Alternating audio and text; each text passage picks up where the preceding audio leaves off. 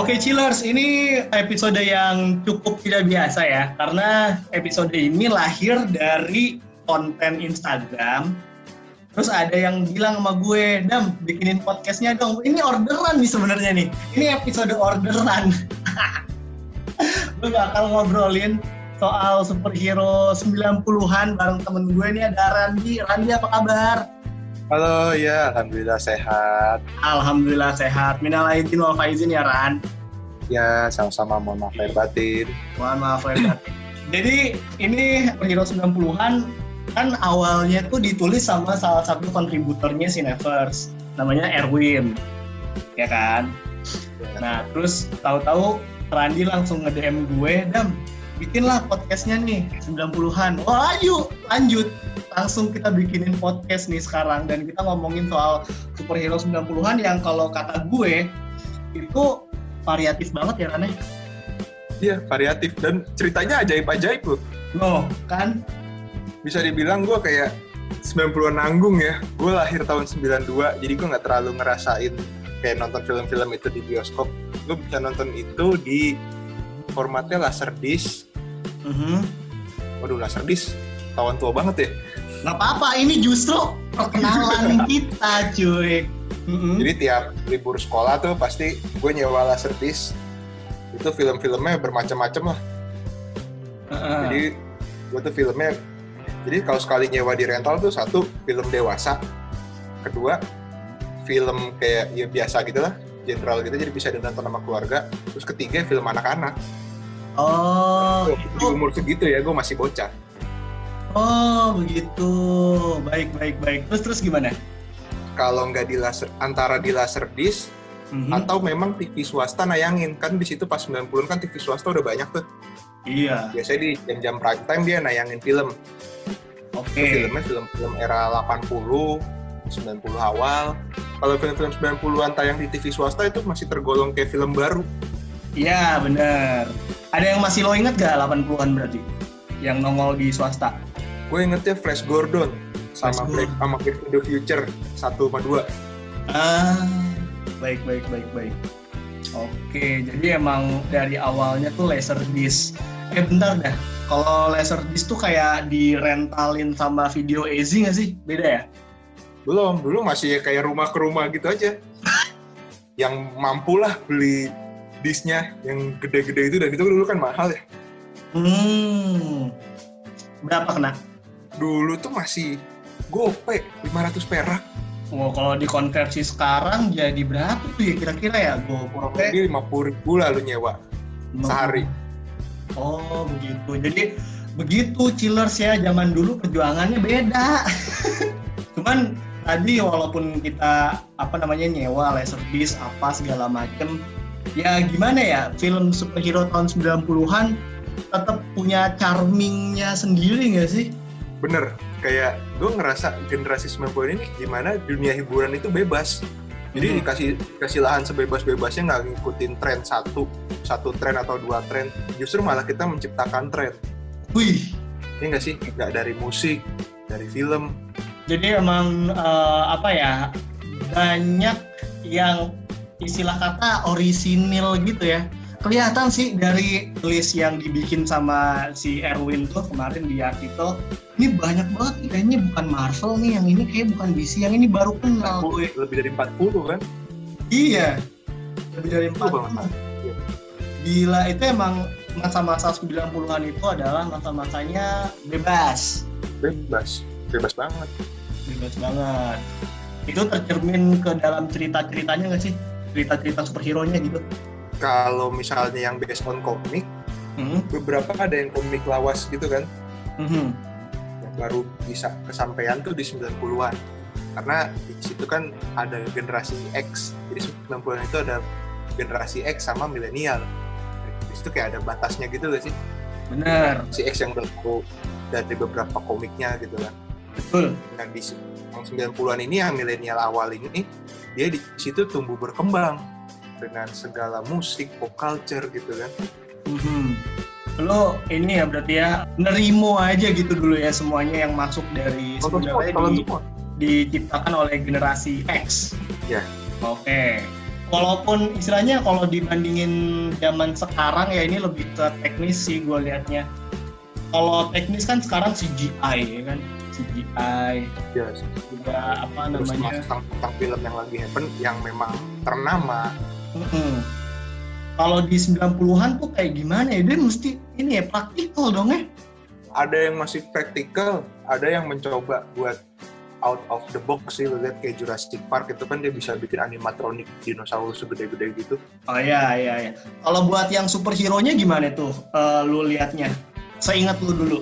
Seingat gue dulu kalau superhero itu publisher komik juga banyak selain dua raksasa itu DC sama Marvel. Nah, kasih tahu dong, kasih tahu dong, kasih dong. Di 80 90 itu kita ngelihat ada publisher namanya Dark Horse, Image Comic dan lain-lain Dark Horse itu yang akhirnya ngasilin hero apa? Kalau Dark Horse itu yang gue inget dia tuh bikin komik The Mask. Oh. Dan di filmnya nama Jim Carrey. Iya. Dan 4 pas 95 gitu. Mm -hmm. Terus ada Barbed Wire. Barbed Wire? Barbed Wire. Itu, wah gila sih. Bom seks banget sih dia. Iya itu kan Pamela Anderson lagi ibaratnya karirnya lagi di atas puncak lah gitu kan mm-hmm. setelah seri Watch dulu masih Pamela Lee oh, udah apa udah ganti belum Pamela Anderson oh dulu namanya bukan Pamela Anderson si Pamela Lee karena pakai nama belakangnya si drummernya Mot Motley Crue Tommy Lee oh. Baik baik baik. Oh gue baru tahu banget terus kalau lihat superhero 90-an gitu kan sekarang kan yang anak 90-an udah pada istilahnya udah pada megang gitu ya, udah pada kerja, mungkin ada yang megang jabatan, termasuk mereka yang ada di industri film ya kan. Nah, masalahnya adalah kok superhero yang jadi ya. reminiscence mereka ketika masih muda gitu ya. Sekarang agak sulit ya diangkat untuk ribut gitu. Kenapa agak sulit? Karena memang si publisher komiknya pun juga ngap-ngapan Oh. Jadi dia cuma kuat di beberapa karakter aja. Kayak image komik kan ada Spawn. Spawn hmm. tuh kalau dia tuh nggak semua orang suka. Yang suka tuh yang udah yang dulu grow up di tahun 90-an. Oh. Dulu kan Spawn kan megah banget tuh. Mm-hmm. Kayak sesuatu yang out of the box lah. Dari komiknya pun di situ karakter utamanya adalah orang kulit hitam si Al Simmons. Al Simmons itu orang kulit hitam. Itu ditaruh di jadi peran utama jadi main role-nya dan dia jadi hero di situ kan. Baik. Terus konsep Spawn itu kan nggak kayak biasa dia militer gitu terus mati mm-hmm. akhirnya make a deal sama penghuni neraka buat mimpin tentara neraka gokil ya itu uh, gini yeah. Gue denger apa cerita dari lu nih dia korelasinya yeah. justru sama hal-hal yang menurut kita itu evil ya nggak sih neraka yeah. ya kan? tapi Spawn itu jatuhnya anti hero no oh gitu anti hero ini dia berbuat sesuai dengan intuisinya dia jadi yang menurut hmm. dia baik ya dia lakukan. Oh, setahun masuk ke situ. Ya, meskipun orang memandangnya it's not good gitu kan. Ini bukan cara hero gitu kan. Hmm. Tapi dia, dia cuma ya udah gue melakukan sesuai intuisi gue dengan apa yang ada dengan kata hati gue gitu. Oke. Dan kayaknya balik lagi ke yang lu bilang di awal-awal tadi bahwa 90-an itu bebas ya. Iya bebas. Beragam. Jadi lihat aja ada film-film ada yang based on komik, ada yang original karakter. Mm-hmm. Original karakter loh. Berani gitu diangkat, tapi ya bodoh amat hasilnya seperti apa gitu kan. Yang suka yang, ya syukur. Yang masih lo Karena dulu belum ada internet ya. Ah, belum ada internet. Yang original karakter superhero 90-an yang masih lo ingat? Yang masih gue inget itu Darkman. Hmm. Gue masih inget banget Darkman yang pertama itu yang main Liam Neeson. Mm-hmm jadi dia saintis gitu kan dia menemukan regeneratif gimana sih kulit sintetis gitu jadi buat okay. cover orang-orang yang kena luka bakar atau bagaimana mm-hmm.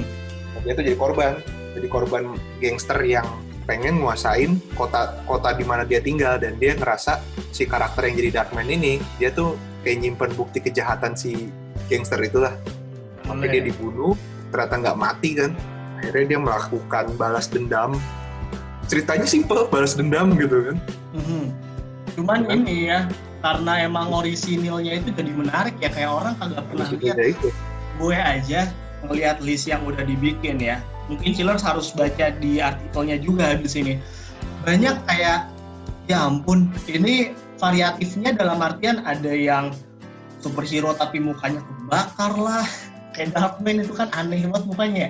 Bahkan ada yang komedi kan kayak Mas The Mask Iya. komedi tuh komedi banget. Ada terus juga ada yang kayak apa namanya ya lu bilang tadi Spawn. Spawn itu kan kalau misalkan kita lihat serem anjir Serem. ada tuh mikir superhero kayak begini tampilannya gitu. Oh anti hero gitu ya. Jatuhnya anti hero Terus? terus apa lagi ya? Banyak sih. Ada yang adaptasi dari acara TV Jepang ya kan? Wah itu Itu boleh dong kasih tau dong. Yang masih dulu ada nggak?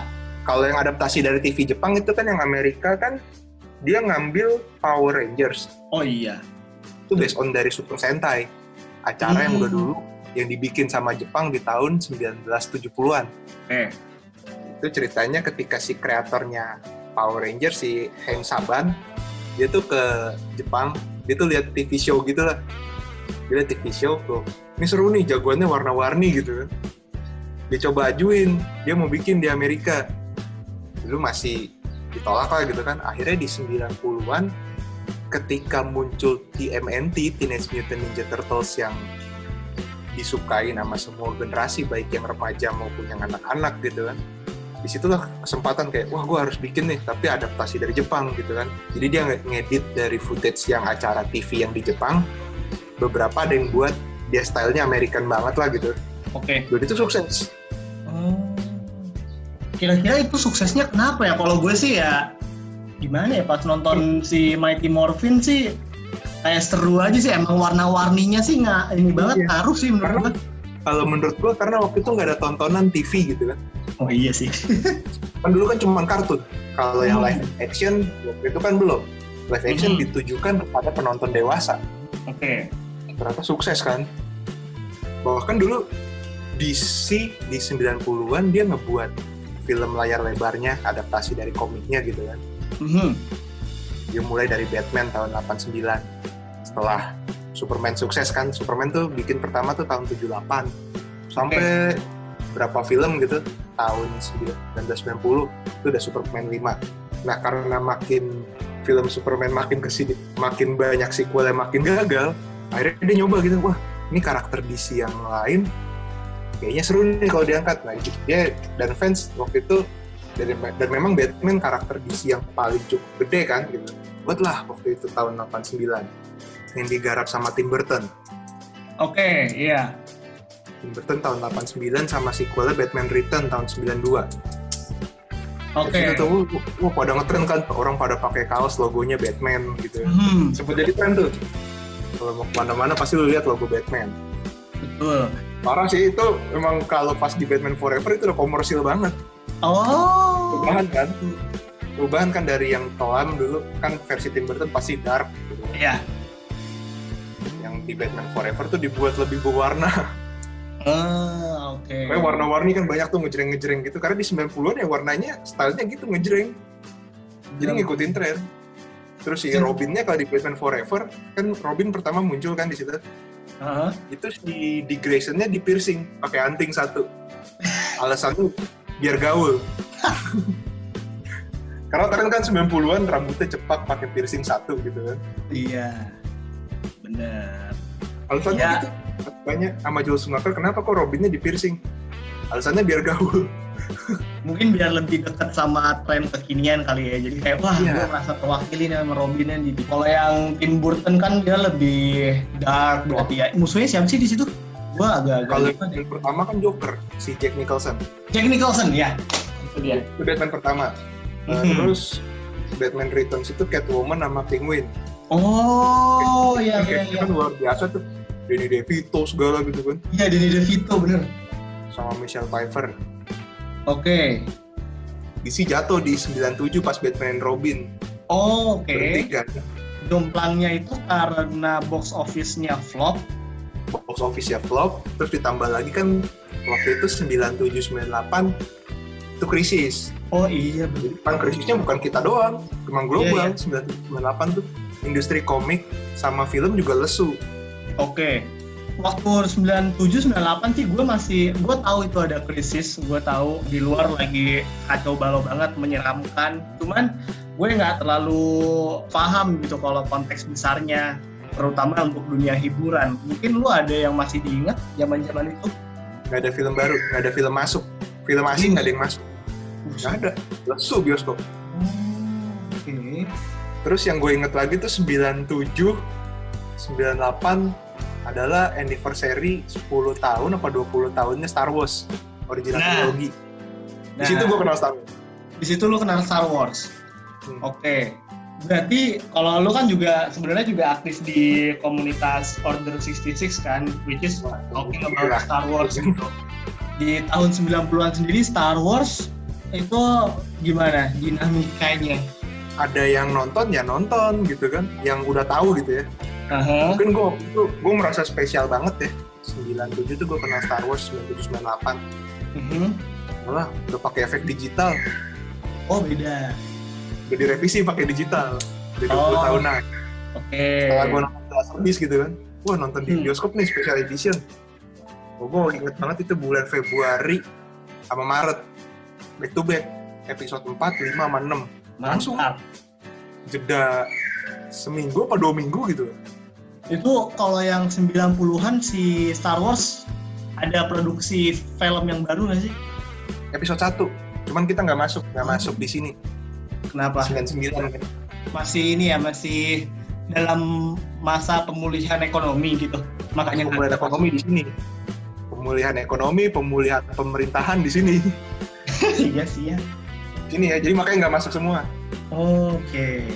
Berarti lebih enakan zaman 90-an awal nggak sih daripada zaman 90-an akhir?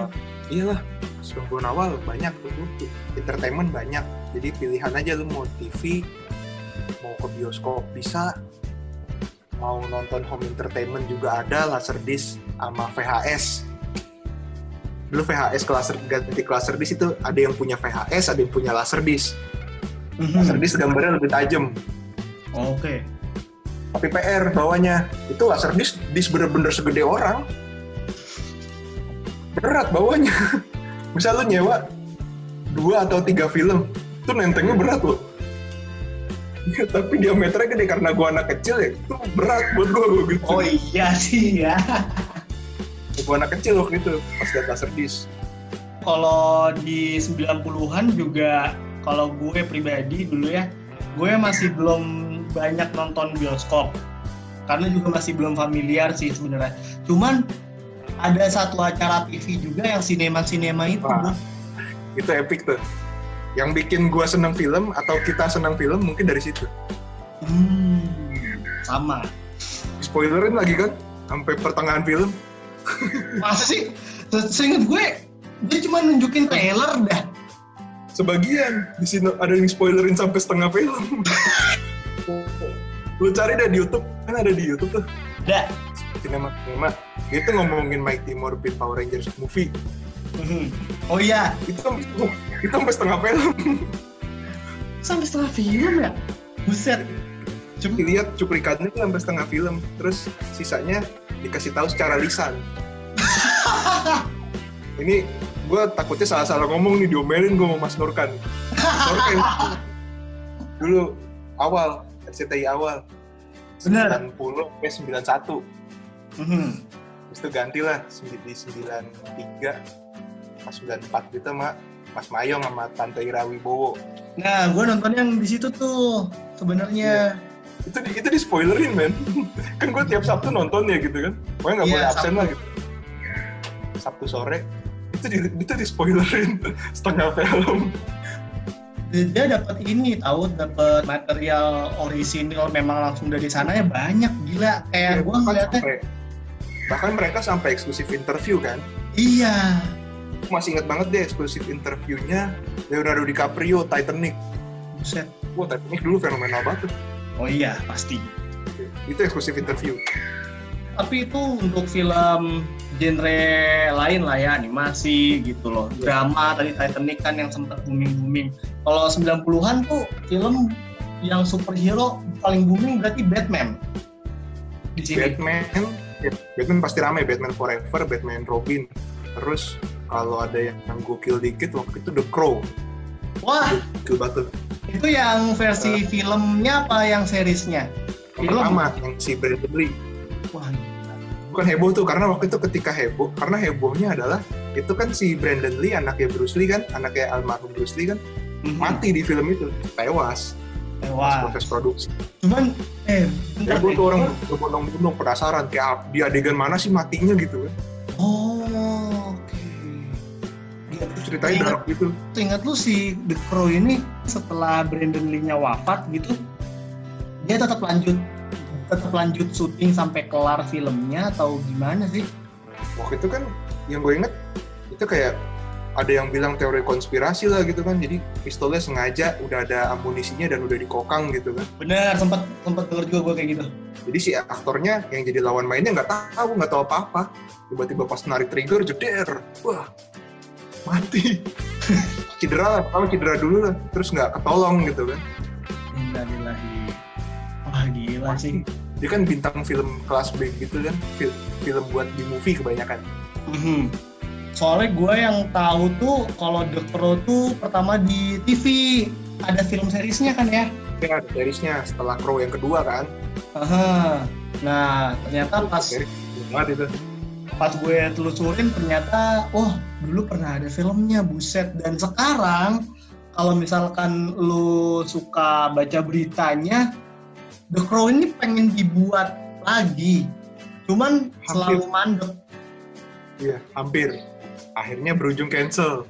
berujung cancel in development development hell ya elah gimana gitu kan makanya tadi gue gue tanya ke lu kok kayaknya yang 90-an ini yang apa ikonik ikonik ya itu di remake kok susah gitu ya istilahnya Karena masalahnya itu mungkin dari case-nya atau mungkin biasanya si PH-nya sih yang rese gitu kan. Kayak nggak nggak yakin gue ini jadi box office, nggak yakin gue ini sukses gitu. Mungkin ya kalau gue dengar dari penjelasan lu Spawn itu berpotensi untuk jadi sebuah film based on komik yang megah ya kan dari dari visual yang yang lo bilang gitu kan. Apalagi makhluk makhluknya karakter karakternya juga menurut gue kayaknya nggak biasa gitu. Cuman balik lagi nanti kalau misalkan eh, apa duit yang di apa yang dibutuhkan untuk bikin semua kemegahan itu nggak sebanding sama box office yang didapat Iya, takutnya kan seperti itu. Karena banyak proyek-proyek ambisius yang gagal di box office gitu kan. Konsepnya Iya. bagus gitu. Ternyata nggak semua orang bisa nikmatin. oke Emang begitu industrinya gitu, industri film kan. Udah buat bagus, keren-keren, idealis gitu. Penonton awam bingung, apaan sih gitu kan. Di- padahal di 90-an mah jalan-jalan aja Iya jalan-jalan aja dan tahun-tahun 97 itu udah wah banget. hmm. Karena kan si visualisasi Alsimonnya setelah dia mati terus dibakar di neraka mukanya kebakar kan. ah. Jadi make upnya itu juga lumayan sih dan dulu itu udah keren banget. Terus dia berubah jadi pakai armor spawn gitu. Kayak lu lihat Venom lah, Venom Tom Hardy. Oke, I see. Gini loh, superhero itu mungkin di tahun 90-an itu lebih sadar gitu. Makanya ya bebas-bebas aja. Karena mereka tahu, oh ini superhero-nya itu ditujukan untuk orang dewasa yang ini. Mungkin. Oh yang ini buat anak-anak bisa. Gitu. Jadi nggak ada yang ajak gitu loh. Superhero nggak superhero harus buat so, keluarga, superhero harus buat anak-anak gitu. Sekarang kan minimal. Iya, sekarang kayaknya pikirannya kayak begitu semua ya nggak sih? Kalau sekarang udah ada yang berani red hair. Hmm. Lihat aja Deadpool. Iya, cuman kalau red rated R Deadpool, you you mention it ya Deadpool, Logan ya kan, gue masih ngelihat itu malah justru jadi perdebatan di kalangan orang tua yang nggak tahu. Paling nggak di sih? Indonesia. Iya dulu, Di Indonesia ya kan. iya, Kalau dilarang malah marah. Iya. Nah dulu zaman 90-an dengan superhero superhero yang menurut lo lebih bebas. Pernah nggak kejadian kayak gitu? Gua dulu waktu itu yang gue inget ketika Spawn rilis, ketika Spawn rilis keluar tuh mainannya. Hmm. Gue lihat wah keren nih Spawn gitu kan. Hmm. Sama ya bonyok gue lah ketika ke mall gitu kan lihat, waduh pak mainan apa nih serem banget gitu kan. ternyata usut punya usut memang si McFarlane ini dia punya perusahaan mainan gitu kan mm-hmm. memang ditujukan untuk yang bukan 4 plus ternyata 13 plus oke okay. jadi lebih ke detail-detail serem gitu ya emang kalau anak-anak lihat figur spawn pasti takut lah gitu.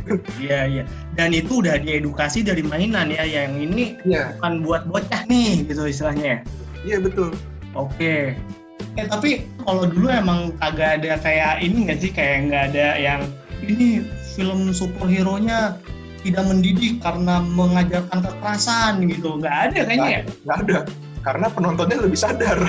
Iya. di rumah gue juga di keluarga gue juga kayak gitu ini bukan film anak-anak jadi lo anak-anak nonton film kartun as long itu kartun nggak peduli ceritanya berat atau bagaimana itu aman hmm. Lo nonton Mighty Morphin Power Rangers aja gue masih inget banget itu gue pertama bingung pas nonton loh kok bahasa Inggris yang dulu gue di TV nontonnya bahasa Indonesia hmm. gitu ternyata seru juga gitu heboh tuh dulu pas Mighty Morphin Power Rangers movie itu itu heboh juga pas 95. Oke. Okay. Iya, 95 tuh dia bareng Batman Forever. Wih. Beda berapa bulan ya gitu. Robocop anyway dulu ya. ini juga sih ya zamannya gue masih kecil juga booming juga sih tuh film ya iya. gue punya mainannya tuh Robocop kan, konsepnya kan juga nggak biasa gitu kan mm. polisi officer kecelakaan gitu kan dibantai sama musuhnya mm-hmm. operasi jadi robot itu udah keren banget cuman balik lagi pas di reboot kan sempat ada rebootnya tuh Robo Robocop yeah. 2010-an lah pokoknya itu kurang sukses yeah. juga kan? Kurang. Karena kenapa konsep konsep si Robocopnya ini dibuat futuristik? Oh. Dibuat zaman sekarang. Coba kalau stay classic. Stay oh. classic atau memang desain kostum desainnya kayak gitu cuman warnanya kan dirubah jadi hitam. Hitam coba iya. warna abu dipakai. Oh iya benar juga sih lu ya ya. Iya coba kalau yang warna abu dipakai oh, oh ini masih stay classic nih gitu kan? Iya oh benar tiba-tiba berubah jadi nah, generasi yang dulu nonton Robocop pasti males. Kok jadi hitam sih gitu? Kan make sense. Karena gitu generasi yang udah kenal tiba-tiba dirubah total. Jadi makanya kalau ribut tuh hati-hati. Hmm. kalau ngeribut itu jangan diribut total parah gitulah gitu kan. Kayak Robocop gagal ya kan? Iya apa namanya? Atas atas dasar iya. apa namanya uh, selera atas dasar selera pasar gitu akhirnya semuanya dibikin kekinian ya masih pakai judul yang lama nah penonton yang dulu kenal nggak terima oh bener juga lu yang kayak gitu tuh waktu itu pas ribut gitu adalah bukan ribut sih tapi adaptasi live action dari Speed Racer. Mm -hmm. Terus Speed Racer kan kayak jadi kalau lihat filmnya kan dulu futuristik banget. Parah. Dan ceritanya jadi kayak dipanjang-panjangin. Betul betul. Memang visualisasinya baru bisa sekarang kalau Speed Racer. Jadi mungkin kalau sekarang kalau misalkan mau ngeribut bisa memanfaatkan kecanggihan CGI yang pasti nggak dimiliki sama film zaman dulunya. Cuman please elemen-elemen klasiknya jangan hilang gitu ya. Jangan ngerubah pakem yang sudah dibuat. Hmm, I see. Nah ini sekarang gue pengen tanya nih sama lo. Tadi kan kita udah ngebahas banyak hal banget ya, mulai dari ya, banget. superhero 90-an, terus juga gimana bioskop zaman itu, laserdisc, segala macem. Nah sekarang gue pengen tahu dong, top 3 superhero 90-an versi lu. Gue dulu seneng banget The Mask, Jim Carrey. Oke. Okay.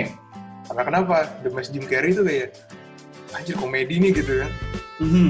Diperankan dengan apik sama Jim Carrey wah gila Jim Carrey tuh di di The Mask tuh puncak karir gak sih apa itu baru awal awal kayaknya eh Soalnya... sudah ada face sudah ada S Ventura S Ventura oh, iya. layar-layar terus The Mask tuh ya udah dia banget seinget gue yang benar-benar blast off from the movie si The Mask ini adalah Cameron Diaz Iya, itu Cameron Diaz pertama.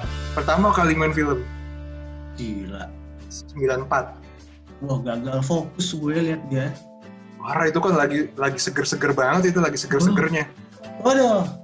Terus konsepnya dia berubah pakai topeng. Topengnya itu kan kutukan ya gitu. Iya iya iya benar benar benar. Menurut yeah. lo ini ya ceritanya fresh berarti ya? Ya dan karakternya berkembang. Hmm. Artinya kan pas pertama kali dia pakai topeng demes itu dia bukan jadi hero Bentar gue inget-inget lagi. dia cuma ngerjain preman jalanan gitu kan Oh. Sama ngerjain ibu kosnya Iya iya. ibu kosnya ngeri, ngira, ngira dia itu perampok Iya. Soalnya apa ya? Gue gue ngelihat penampilannya si Jim Carrey setelah jadi The Mask pun buset agak nyeremin juga loh hijau gitu kan.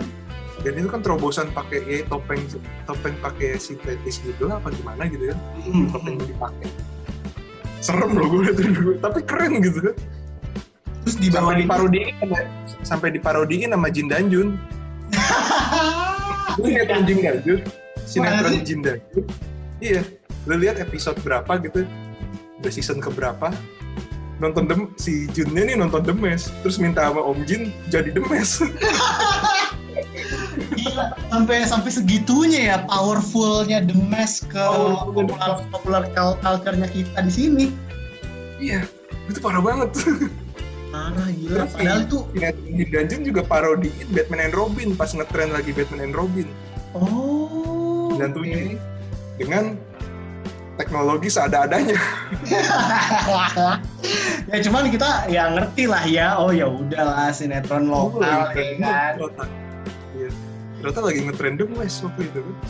Gila, padahal The Mask istilahnya cuma lucu-lucuan doang aja gitu ya. Bisa bisa seberhasil itu ya.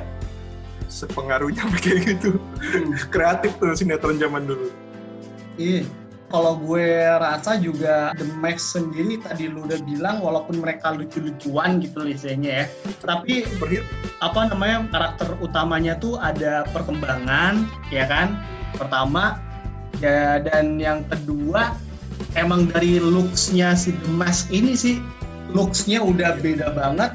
Sometimes iya bikin kita takut terus di bawah ini kayak kocak jenaka gitu sama Jim Carrey jadi ya nyentrik banget ya dulu dulu ada merchandise topengnya gitu. Matanya keluar. oh jadi dulu ada merchandise-nya juga ya The Mask ya walaupun bukan film DC bukan film Marvel kan dia istilah kata tapi ada sampai merchandise-nya Iya ada merchandise. Merchandise topeng waktu itu. hmm. Topeng bocah. Pasarnya buat bocah. tapi bocah juga pada demen ya kan Iya. nah habis The Mask ini apalagi nih masih sisa dua yang kedua ada apa Kedua itu yang ngena sama gua Inspektur Gadget. ah Kan lah itu dulu. Menarik. Jadi ini buat yang killers belum tahu Inspektur Gadget, yang paling gampang dikenali dari Inspektur yang satu ini dia bisa ngeluarin alat-alat kan ya? Ternyata gua usut punya usut dia dari kartun, dari TV series tahun 80-an. Serial Hmm. kartun tahun 80-an. Dia itu detektif yang punya kemampuan bisa mengeluarkan alat-alat dari tubuh. Betul? Dan itu iya, dan itu kan dioperasi. Dia operasi. Betul. Setelah kecelakaan ketika bertugas gitu kan. Mhm. Dan dulu dokter Claw-nya nggak ada penjahatnya, nggak ada mukanya. Oh, Di film ada mukanya. I see. Itu kalau di series yang jadi referensi dia nggak ada mukanya. Iya, nggak ada mukanya kalau yang di kartun ya kan. Mhm, mhm, mhm. Akhirnya dibuat bentuknya gitu kan, musuhnya dokter Claw, musuhnya siapa lagi ya kan. Nah ini kan kalau dilihat uh, The Mask kan menyenangkan, lucu, kocak. Nah kayaknya Inspector Gadget 11-12 juga nggak sih atau ada yang membedakan? Lebih ke general sih, jadi orang yang dulu tahu kartunnya seneng, suka, terus gua yang bocah waktu itu nonton keren. Keren ya. Wih keren, ada mobilnya gitu kan. Mobil bisa ngomong, terus mobilnya ada terus mobilnya ada mesin, ada vending mesin Eminem sama Coca-Cola. Wah keren gitu. Terus kan ada ponakannya kan, ada ponakannya kan si Inspektur Gadget punya karakter namanya Penny kan. Mhm. Itu nikmatin semua fitur yang ada di mobil. Ah iya benar benar benar benar. ada permen Eminem, terus ada Coca-Cola gitu. Itu sekalian ini tahu promosi yang efektif tuh buat brand. Iya. Dan itu kan produksinya Disney, pasti Disney buatnya apa? Ah, see. Oke, Nah, kita maksud- bisa Oh, bisa relate lah ya. Oh, oke oke, siap siap. Jadi yang kedua itu Inspector Gadget menurut lo. oke aja. Nah, Nah, sekarang malah dibuat lagi belum tentu bisa. kenapa? Gimana ya? Gue salut sama si aktornya Matthew Broderick. Mhm. meranin Inspektur Gadget itu hidup. Hmm. dengan segala kecanggihannya gitu kan. Dia sebut go go gadget belakangnya apa gitu kan. Go go gadget copter dia dia ngeluarin helikopter dari topinya gitu. Iya. Iya iya iya. Keren. Waktu itu wah real banget gitu kan berarti emang kembali lagi ke keahlian seorang aktor ya. Tadi kan The Mask Jim Carrey, sekarang si Inspector Gadget Matthew Broderick, dua-duanya sama-sama kuat. Dulu aktor ternama kan. Mm -hmm, bener. Nah yang nomor satunya nih, kira-kira apa? Nomor satunya, kalau point of view gue sebagai bocah, mm -hmm. gue salut sama Spawn. Waduh karena gue nggak boleh nonton gue cari tahu. Gue cari tahu dari mainannya dari komiknya. Oh. juga ya gitu. Terus ceritanya sadis gitu ya. Wah ini beda nih gitu. Jadi ya nggak heran Spawn 90-an jadi salah satu icon pop culture kalau gue bilang. Hmm, bisa. Tapi sayang gue belum waktu itu belum menikmati. Gue nontonnya itu ketika nonton di TV swasta tahun 2000-an, 2003 waktu itu tayang Trans TV nayangin. Terus gue nonton bareng-bareng gitu kan. Bokap gue nyuruh alisnya nih film apaan anjir serem banget gitu aneh gitu. Tapi gue seneng gitu kan anjir keren nih gitu. Karena mungkin nawarin sesuatu yang nggak biasa gitu kali ya. Kalau dua itu yang gue sebut itu kan dari aktornya gitu kan. Mm-hmm. kalau ini gue seneng visualnya. Si kostum Spawn itu kan ada duri-durinya gitu kan ada spike-spike kayak gitu kan. Betul tiba-tiba Spike keluar dia ngancem orang yang bunuh dia. Oh itu keren banget. Duri-durinya keluar gitu di kayak buat ngunci si muka si karakter antagonisnya gitu. Kayak ngancem gitu. Anjir itu keren. Keren keren keren. Jadi emang lebih ke looksnya ya. Tapi kalau yeah. misalkan di reboot nih misalkan di reboot yeah. si Spawn ini kira-kira siapa yang cocok nih meranin karakter utamanya? Udah udah kepilih Oh siapa? Jamie Foxx yang bakal meranin Al Simon. Oh si Jamie Foxx itu yang yeah. tadi ya? Itu dipilih langsung sama si kreatornya Todd McFarlane. Ternyata sudah dipilih sama si Om Todd McFarlane. Gue manggilnya Om karena dia yang menciptakan sesuatu yang luar biasa. Oh, salut deh, salut, salut, gokil. Yeah. Ya udah, berarti kita tungguin aja si Spawn ini. Gue nggak tahu sih, belum ada berita juga yang masuk. Kapan, kapan jadinya kapan gue belum tahu. Iya, banyak yang belum tahu juga kan, cuman kita doain aja semoga di masa depan nanti masih bisa kita ngelihat film ributnya Spawn. Yoi. Amin, amin.